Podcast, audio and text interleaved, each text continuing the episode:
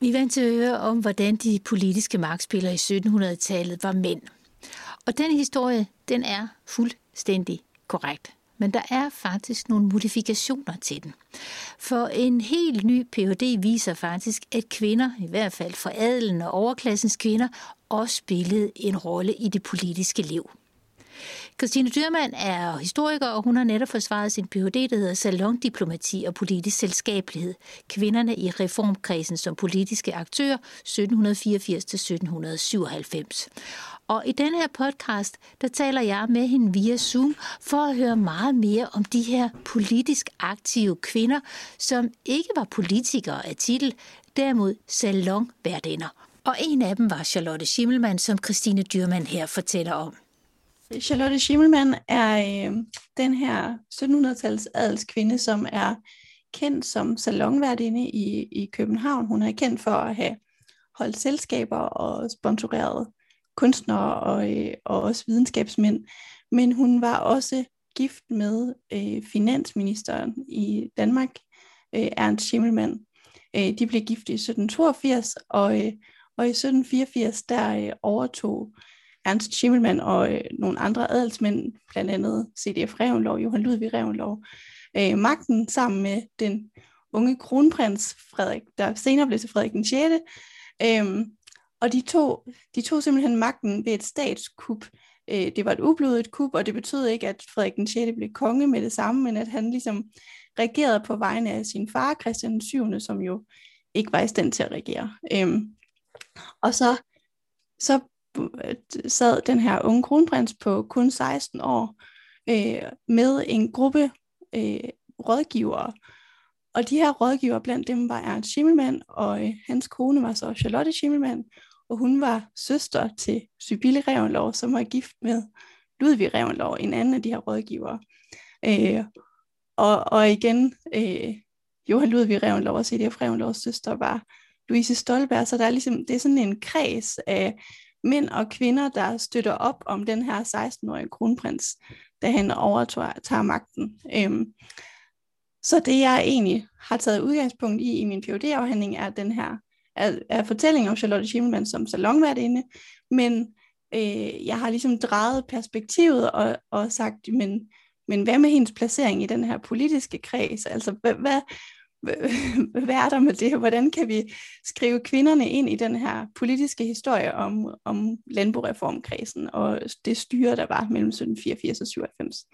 Så det er en lidt anden vinkel. Jeg går egentlig ikke så meget ind i, øh, i sådan øh, hendes kontakter til kunstnere og, og musikere. Og det, det, har jeg, det, det er der jo andre, der har dækket. Øh, så, så i stedet så har jeg ligesom sat lys på det her øh, med, at, at når man læser kvindernes brev, så taler de faktisk om politik. Og det synes jeg var enormt interessant at dykke ned i. At kvinder også kunne interessere sig for politik i 1700-tallet, og at de også kunne have meninger om politik, og at de også agerede på de meninger. Øh. Ja. Og det er også noget af det, der gør, at vi to vi sidder og taler sammen her, fordi jeg synes netop også, at det er super interessant, at du har taget den her vinkel på de her kvinder i 1700-tallet. For normalt så har vi jo mest trygge ved at placere de politiske kvinder langt senere, altså overvejende fra midten af 1800-tallet, og der i særdeleshed 1915, hvor kvinder får, får valgret i Danmark, og så ellers frem efter. Så det her, det er jo virkelig en ny vinkel på de her kvinder. Men inden vi går i gang med det politiske og begynder at få, øh, få hende Charlotte Schimmelmann mere ud i det perspektiv, så skal jeg bare lige høre den her titel, Salonværtinde. Mm. Hvad er det for en stillingsbetegnelse, vi har med at gøre? Jamen, det er, det er også sådan, det kan godt være lidt abstrakt. Det, det er jo noget med at en, øh, en kvindelig værtinde, som, øhm, som holder nogle selskaber, eller som i hvert fald ja, styrer nogle selskaber. Øh, så er spørgsmålet så, hvordan det foregår. øhm, sidder om en middagsbord og har nogle gæster, Øh, og, øh, og så er sådan den etablerede fortælling, at så er der noget mad, og der er måske noget musik, øh, og der er noget, øh, der kan være noget øh, diskussion af øh, et spørgsmål, eller, eller noget digtoplæsning, eller sådan noget. Øh, jeg vil så sige, at når jeg har dykket ned i Charlotte Schimmelmanns egne originale breve, så viser det sig, at de her selskaber faktisk også er lidt forskellige. Øh, så, så det er måske ikke så nemt at tale om sådan en fast form for en salon. Hun holder middag, øhm, hun modtager gæster til te, hun holder også baller, øhm, og, øh, og hun, øh, der er også koncerter, men det er faktisk mange forskellige begivenheder, og, og hun kalder det ikke selv en salon, men, men det har eftertiden så ligesom betegnet den her sammensmeltning, den her øh, sådan sociale blanding af, af diplomater og kongelige og, øh, og så kunstnere, øh, digtere og musikere. Øhm, Men igen så, når man dykker ned i brevene, viser det sig faktisk, det også er lidt, der også er, er forskel. Øhm, og nogle gange mødes hun med kun med diplomaterne, og nogle gange mødes hun med en blandet flok. Så, øh, så det bliver lidt mere komplekst, når man dykker ned i det, men det er sådan det overordnede billede af, hvad en salon og en salon, hvad det er.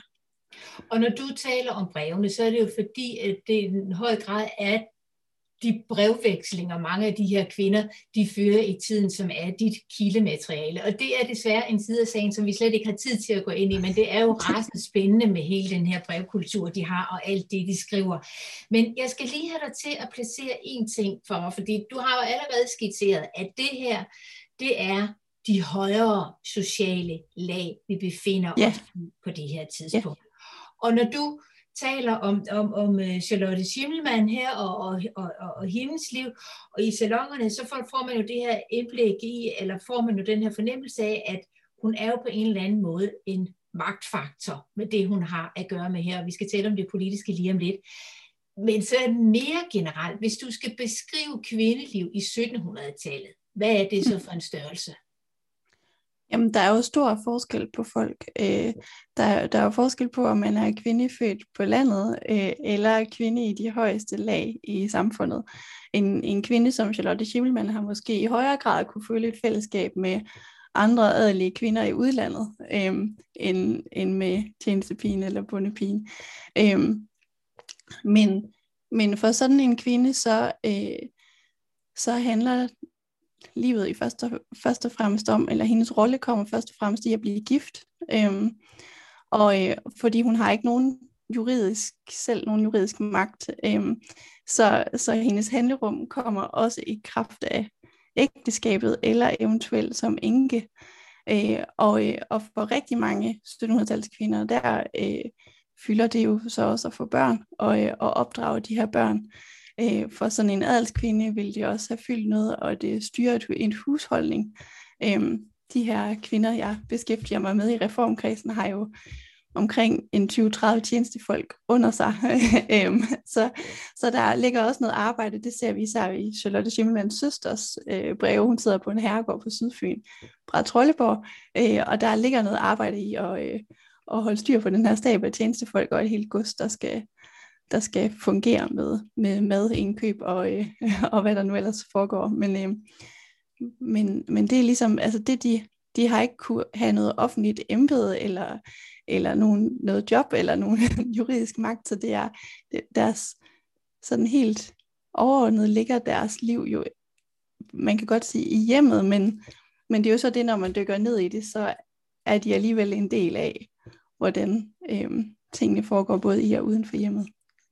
Og det, der er så interessant, Christine, ved det du der siger, det er en ting, som jeg ynder at sige, og det er der mange andre, der også siger, du ved, når man bliver mødt med det her udsagn, at, at efter 1950'erne, så kom kvinderne på arbejdsmarkedet. Og så det må man bare sige, at kvinder har altid arbejde. Det kan godt være, at de ikke har været uden for hjemmet, og det kan også godt være, at de ikke har fået så meget løn for det, men noget har de i hvert fald haft at rive i, også de ja. her adelskvinder. Men ja, du sagde et begreb, eller nævnte et begreb i, i det, du lige sagde her, og det er netop det her ord, reformpolitik. Mm. Du har beskrevet, hvordan de her mennesker, hvis ikke de er kollegaer, så er de gift med hinanden eller i familie med hinanden, de støtter op omkring kongen. Men kan du ikke lige fortælle, hvad er det her for et politisk landskab? Hvad mener du med reformpolitik?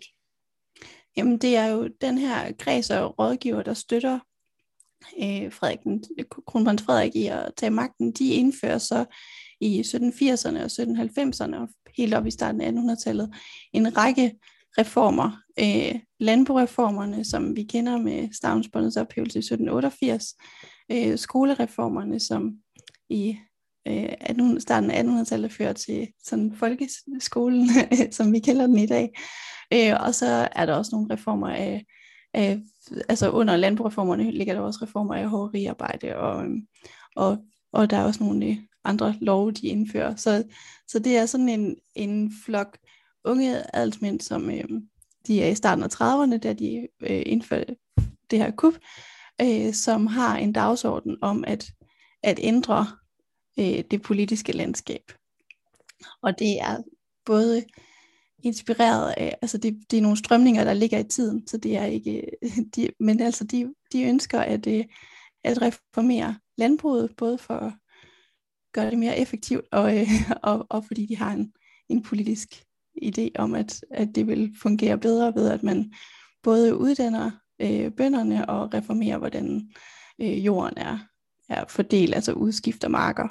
Øh, men det sker gradvist, øh, og man skal heller ikke være blind for, at, at det jo selvfølgelig også er til deres egen fordel. De, de ser også en økonomisk øh, øh mere effektiv landbrug i, at de gennemfører de her reformer. Øh. Og hvordan kommer kvinderne og sådan en som Charlotte Schimmelmann til at tale ind i det her? Øh, jamen, altså kvinderne er jo en del af den her kreds.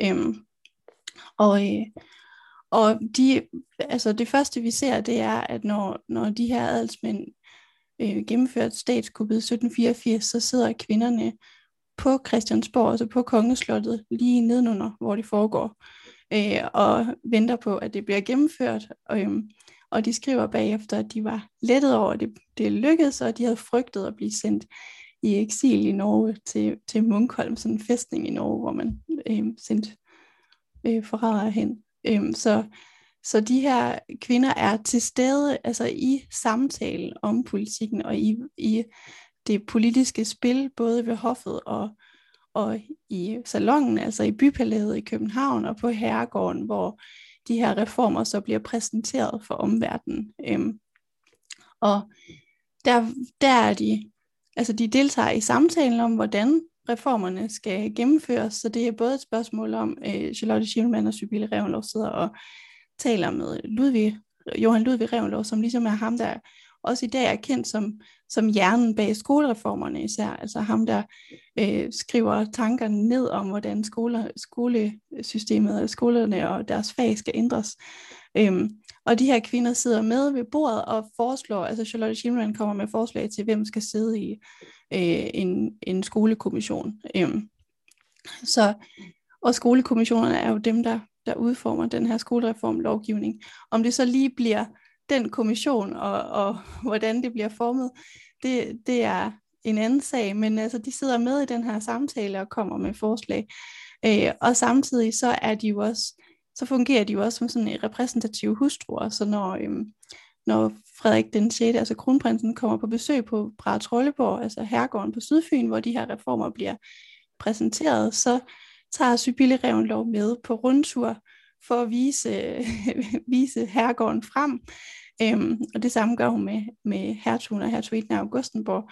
Så sidder hun i, i vognen sammen med hertuginden af Augustenborg, så tager de rundt på godset og ser de her udskiftede marker og besøger skolerne, øh, som er kører efter det her nye øh, det system, og øh, øh her møder de også en skolelærer på en af Brads Rolleborgs skoler, som er helt, han er uddannet helt moderne, han er uddannet i Kiel, øh, men han, øh, han eksaminerer så nogle skolebørn, og på den måde viser man jo øh, kronprinsen eller hertugen og hertugen af Augustenborg, at de her skolebørn, de er, øh, de er kan det, de nu skal kunne, og de, de er dygtige.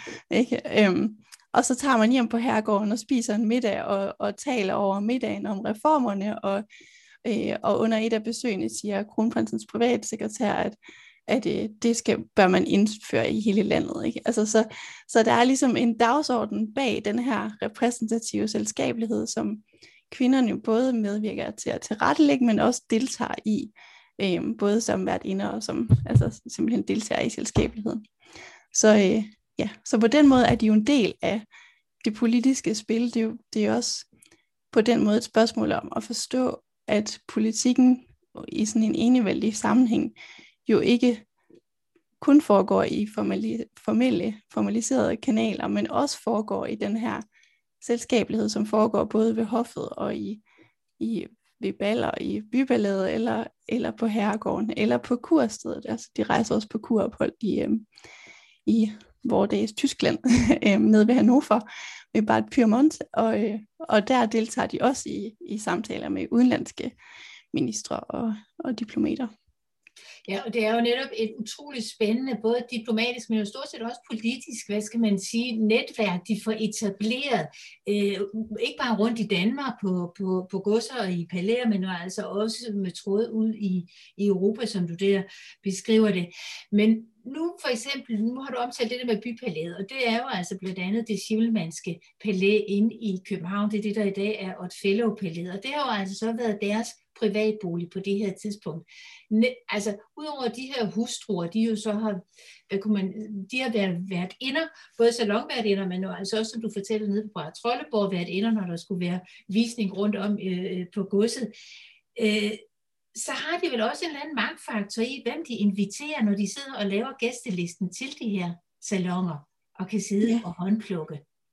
Charlotte Schimmelmann skriver simpelthen selv, at hun holder diplomatmiddag. Altså at hun holder øh, jævnligt middag for diplomatkorpset i København, som er, det vil sige de udenlandske repræsentanter fra forskellige lande. Øh, og nu skal vi tænke, det er jo det, det her, her er det 1790'erne, så det er jo efter den franske revolution. Og det vil sige, der er sådan set krig i Europa, altså kontinentet er i krig mod hinanden. Øhm, Danmark og Norge holder sig neutralt i, øh, i de her revolutionskrige, og, øh, og tjener jo også rigtig godt på, øh, på det, vi kalder den florissante handel, men altså udenrigshandel, at man kan holde sig neutral og, og, og til gengæld handle med, med magterne. Øh, og, og der sidder Charlotte Schimmelmann i København og modtager de her diplomater øh, til middag, og så er hun jo både ja, en, en magtfaktor i at invitere dem, men det er faktisk, jeg har ikke fundet nogen omtale, at hun sådan ikke inviterer nogen, men hun modtager de her diplomater øh, rimelig fast. Og så, øh, og så deler hun simpelthen information med dem, øh, fordi der er nemlig det sjove, at hendes bror, øh, Herman Schubert, er dansk udsending i Holland, og, og mens den her krig er i gang, er Holland jo fronten. Øh, Øh, det er lige der, de franske tropper, som revolutionsherren, øh, er på vej ind i Holland og, og er på vej mod Tyskland. De kommer senere, øh, lykkes det dem også at, at indtage de tyske riger, men, men lige her i 1790'erne er de altså i Holland. Og så sidder Charlotte Schimmelmanns bror og kan sende information hjem til hende om, hvordan krigen udspiller sig. Øhm, og hun sidder i København og kan fortælle, at, øh, at for eksempel den engelske øh, gesandt eller de engelske eller, og de andre udenlandske diplomater er uden nyheder, fordi den officielle post bliver blokeret under det her krig, øh, krigshandlinger. Øh, men at hun jo har modtaget nyheder, fordi hendes bror er diplomat øh, og har sendt rapporter hjem. Øh, og så kan hun bestemme, hvordan hun skal præsentere de her nyheder, og hvem hun skal, hvordan hun skal dele det i salongen. Og har du i den sammenhæng så lagt masse, hvor meget hun afstemmer med sin mand? Og han har jo magt. Ja, Ja, det gør hun nemlig. Øh, ja, og det er det, der er sjovt. De sidder omkring middagsbordet i, øh, i det simmelmandske palæ, og hun har fået den her øh, besked fra sin bror om en fransk herre fører Pichegry i, øh, i Holland, og hvordan han øh, sådan, øh, hvad hedder det, hans fremgang. Øh, og, så, øh, og så deler hun det med den engelske repræsentant Elliot. Øh, og der siger hun så, at, øh, at det morede hendes mand, hvordan øh, den her engelske repræsentant tog imod informationen.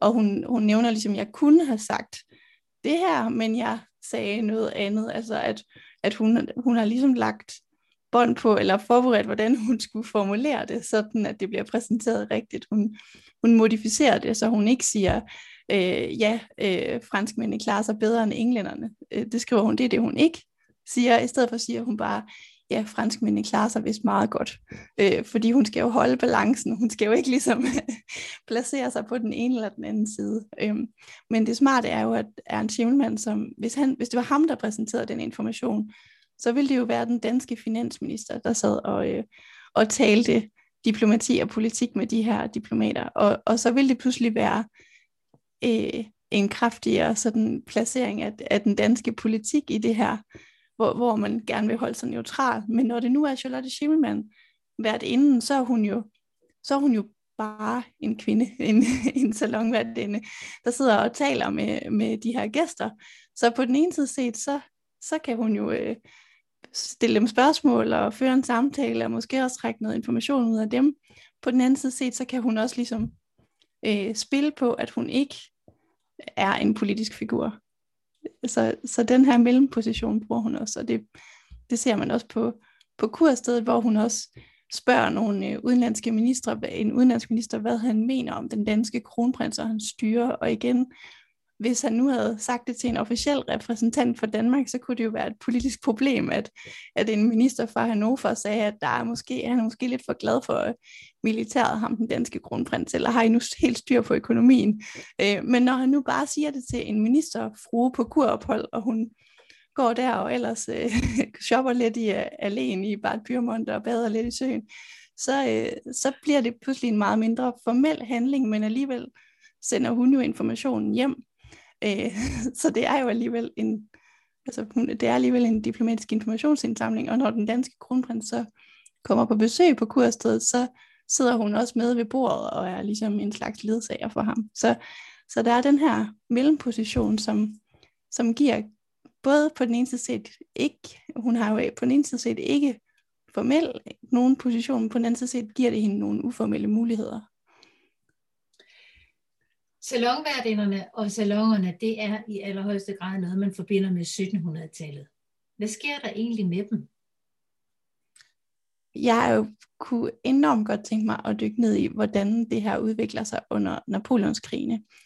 Øhm, det er, det sådan den, den store kendte fortælling er jo, at, at det mere og mere udvikler sig over mod at blive nogle, altså nogle selskaber, der er fokuseret på musik og, øh, og på kunst og litteratur. Øhm, så det bliver en måske en mindre politiseret selskab. Men igen, det er faktisk den del, jeg ikke har dykket ned i. Jeg, øhm, jeg har stoppet mit studie i 1797, som er det år, hvor øh, A.P. Bernstorff dør. Han er den danske udenrigsminister i, øh, i den her periode. Øhm, og med hans død sker der både en... Øh, altså siger man, at den danske kronprins bliver lidt mere selvstændig, og samtidig sker der også en ændring, altså man, bliver, man går ind i Napoleonskrigene, og, og senere bliver man jo faktisk en aktiv part i Napoleonskrigene. Det er man ikke lige der, men alligevel der, der sker ligesom en ændring i det her styre, og man siger, at de her rådgiver glider lidt i baggrunden.